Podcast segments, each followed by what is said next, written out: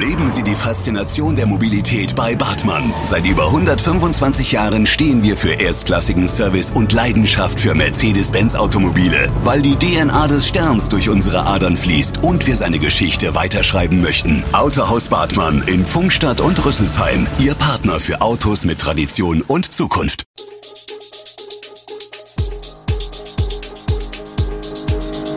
Gude, unser morgendliches News Update. Das Wichtigste aus Südhessen für Sie im Überblick. Guten Morgen aus Darmstadt an diesem 16. August. Wind entfacht Glut bei Waldbrand in Münster immer wieder und die Gasumlage und ihre Folgen für Darmstadt. Das und mehr hören Sie heute im Podcast. Wir starten im Landkreis Darmstadt-Dieburg. Auch am Montag ist der große Waldbrand im Bereich Münster-Breitefeld, den mittlerweile insgesamt 2500 Feuerwehrleute aus drei Bundesländern und mehr als zehn Städten und Landkreisen seit Samstagmittag bekämpfen, immer noch nicht komplett gelöscht. Wir warten vergeblich auf Regen, der würde uns bei den Löscharbeiten sehr helfen, sagt der stellvertretende Kreisbrandinspektor Matthias Maurerhardt bei einer Begehung des Geländes am Montagnachmittag. Das Feuer, durch das schon jetzt mindestens 25 Hektar Wald nahe des Areals der früheren Munitionsanstalt abgebrannt sind, sei aber weiterhin unter Kontrolle. In der Nacht zum Montag seien 250 Einsatzkräfte vor Ort gewesen, die Feuerwehr hatte eigentlich gehofft, den Brand noch am Sonntagabend gelöscht zu haben. Große Sorgen bereitet der Wehr am Montag der aufkommende Wind, der auch bei der Begehung immer wieder durch den verkohlten Wald bläst und das Feuer von neuem entfacht. Leider ist die Brandfläche sehr aufgeheizt. Bei einem Kontrollflug am Montagmorgen wurde die betroffene Fläche mit einer Wärmebildkamera kontrolliert, so Flechsinha. Dabei konnten zwei größere Hotspots lokalisiert werden. Es gab in der Nacht auch einzelne Glutnester, die wieder entfacht sind und vereinzelte Brände. Auch am Nachmittag, als die Sonne wieder stärker scheint, kommt es immer wieder zum Aufflammen von Glutnestern.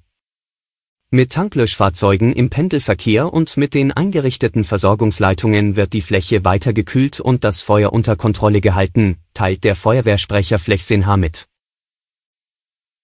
Wir gehen nach Darmstadt. Mit 2,419 Cent je Kilowattstunde zusätzlich werden auch Gaskunden in Darmstadt ab dem 1. Oktober zur Kasse gebeten.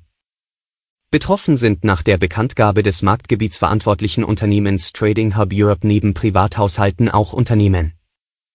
Wie es aussieht, werden Kunden aber nicht sofort mit der Umlage belastet. Die Reaktionen auf die Entscheidung, die am Montagmittag bekannt wurde, reichen in Darmstadt von Kenntnisnahme bis zur Besorgnis. Die Auswirkungen der Umlage kann Matthias Bormuth von der gleichnamigen Bäckerei schnell überschlagen. Nur wenige Minuten, nachdem die ersten Tickermeldungen eintrudeln, taxiert der Co-Geschäftsführer die Mehrbelastung für sein Unternehmen auf circa 40.000 Euro im Jahr, was aus den Energiekosten der Gasöfen zur Herstellung der Backwaren resultiere. Insgesamt ist der Traditionsbäcker in Darmstadt und Umgebung mit 21 Cafés bzw. Verkaufspunkten einer der emsigsten Vertreter der Branche in der Region. Der Mieterbund Darmstadt ist mit der Gasumlage sehr unglücklich, da sie das Gegenteil dessen ist, was wir fordern, wie Regina Kamm sagt. Denn Mieterinnen und Mieter haben auf die Art der Beheizung einer Immobilie zunächst keinen Einfluss. Allgemein fordern Mieterbund und der Sozialverband VDK einen Wohnungskündigungsschutz. Die Entega AG will nach Auskunft von Unternehmenssprecher Michael Ortmanns die weitere Entwicklung beobachten und dann entscheiden, wie wir die Umlage weitergeben. Derzeit sei es eher unwahrscheinlich, dass der zusätzliche Betrag bereits auf der Oktoberrechnung erscheine. Die neue Gasumlage gilt zunächst bis Anfang April und soll alle drei Monate einer Neubewertung unterzogen werden. Sie kann fallen, aber auch wieder steigen. Polizei Südhessen und die Darmstädter Staatsanwaltschaft fahnden öffentlich nach einem Mann, der im Februar auf einem Feldweg bei Gernsheim eine 16-Jährige vergewaltigt haben soll. In einer gemeinsamen Presseerklärung der Behörden heißt es, die junge Frau habe sich erst Monate nach der Tat Angehörigen anvertraut. Demnach sei sie am 13. Februar 2022 gegen 20.30 Uhr auf einem Feldweg nahe der Bahnstrecke Mannheim-Frankfurt von einem unbekannten Mann vergewaltigt worden. Basierend auf den Beschreibungen der jungen Frau hat die Polizei ein Phantombild angefertigt, das den vermeintlichen Täter zeigen soll. Der Mann sei 1,70 bis 1,75 Meter groß, habe wenige graue Haare und eine sehr markante Nase. Zum Tatzeitpunkt habe er schwarze Kleidung getragen. Weil sämtliche Ermittlungen bisher nicht zur Klärung der Tat geführt haben, hat die Polizei die Fahndung nun öffentlich gemacht.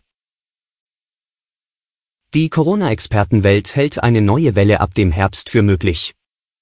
Fest steht, dass die Omikron-Variante BA1 mittlerweile von der Bildfläche verschwunden ist. Darüber hinaus hat die Weltgesundheitsorganisation bereits eine komplett neue Omikron-Version ins Visier genommen. Und nicht zuletzt könnte ein Omikron-Impfstoff bereits zu haben sein, wenn denn über seine Zulassung entschieden worden wäre. Wie unser Kollege Ralf Heidenreich aus Branchenkreisen erfuhr, liegen der EMA seit etwa vier Wochen alle erforderlichen Daten des BioNTech-Impfstoffes gegen die Omikron-Variante BA1 vor. Der nach Angaben des Mainzer Unternehmens auch gegen Omikron-Sublinien BA4 und BA5 wirkt, wenn auch deutlich schwächer. Wie es in der Branche weiter heißt, könnte die europäische Zulassungsbehörde EMA in wenigen Wochen, sofern die Daten überzeugen, den Impfstoff zulassen. Und womöglich hätte es noch schneller gehen können, denn wie schon beim ersten Corona-Impfstoff hat BioNTech auf eigenes Risiko in großem Stil vorproduziert. Einen Bericht des Spiegels, wonach 100 Millionen Dosen dieses Impfstoffes auf Halde liegen, können Insider zwar nicht bestätigen, aber es dürften zumindest deutlich mehr als 50 Millionen Dosen sein. Doch die EMA erwarte einen Antrag für den von Pfizer BioNTech entwickelten, an BA4-5 angepassten Impfstoff, der für eine mögliche rasche Zulassung im Herbst bewertet werden wird, erklärte die Behörde zuletzt. Entsprechend arbeitet BioNTech nun mit Hochdruck an einem Vakzin, das speziell die Subvarianten BA4 und BA5 aufs Korn nimmt.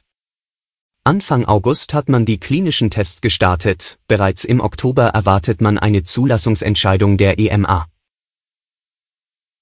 Seit Wochen hat es in weiten Teilen Deutschlands kaum oder gar nicht geregnet. Nicht nur Mensch und Tier ächzen unter der anhaltenden Hitze und Trockenheit. Auch die Landwirtschaft steht mit Blick auf die noch anstehenden Ernten vor Herausforderungen. Denn Weintrauben, Obst und Grünland tut das aktuelle Wetter ebenfalls nicht gut. Andreas Kör, Pressesprecher beim Bauern- und Winzerverband Rheinland-Pfalz Süd, berichtet, es gibt keinen Landwirt oder Winzer, der sich nicht Regen wünschen würde. Bei zahlreichen Obstsorten wären Regen und kühlere Temperaturen auch über einen längeren Zeitraum nun wichtig, damit sie zur Ernte ihre gewohnte Größe und Farbe hätten. Bei einigen Pflanzen prophezeit Kür bereits Einbußen bei der kommenden Ernte, so beispielsweise Zuckerrüben. Die bräuchten wirklich Wasser, sagt Kür. Die Rüben würden zum Teil bereits braun. Herbert Netter, Referent für pflanzliche Erzeugung beim Bauern- und Winzerverband Rheinland-Nassau e.V. berichtet dazu über große Probleme mit dem Mais. In Hessen sind andere Gebiete der Landwirtschaft stärker von Trockenheit und Hitze getroffen. Nach der Trockenheit in den letzten Wochen haben vor allem die Tierhalter große Sorgen um die Futterversorgung, erklärt Marie-Claire von Spee, Referentin für Presse- und Öffentlichkeitsarbeit beim Hessischen Bauernverband. Die Futterknappheit droht deshalb größer zu werden. Qualität und Ertrag aller Herbstkulturen hängen, erklärt von Spee, vom weiteren Witterungsverlauf ab. Das gilt auch für Obst und Gemüse. Von Spee beschreibt eine ähnliche Lage wie Kür, die Früchte benötigen Wasser. Eine Beregnung oder sonstige Bewässerung ist laut Kür nur auf wenigen Flächen möglich. Deshalb überlege man auch, welche anderen Sorten bestimmter Getreide oder Obstarten das aktuelle Wetter besser vertragen würden. Dann könnten diese in den kommenden Jahren statt der bisher üblichen Sorten gepflanzt werden. Alle Infos zu diesen Themen und noch viel mehr finden Sie stets aktuell auf echo-online.de. Gute Südhessen ist eine Produktion der VAM von Allgemeiner Zeitung, Wiesbadener Kurier, Echo Online und Mittelhessen.de. Redaktion und Produktion die NewsmanagerInnen der VAM. Ihr erreicht uns per Mail an audio.vam.de.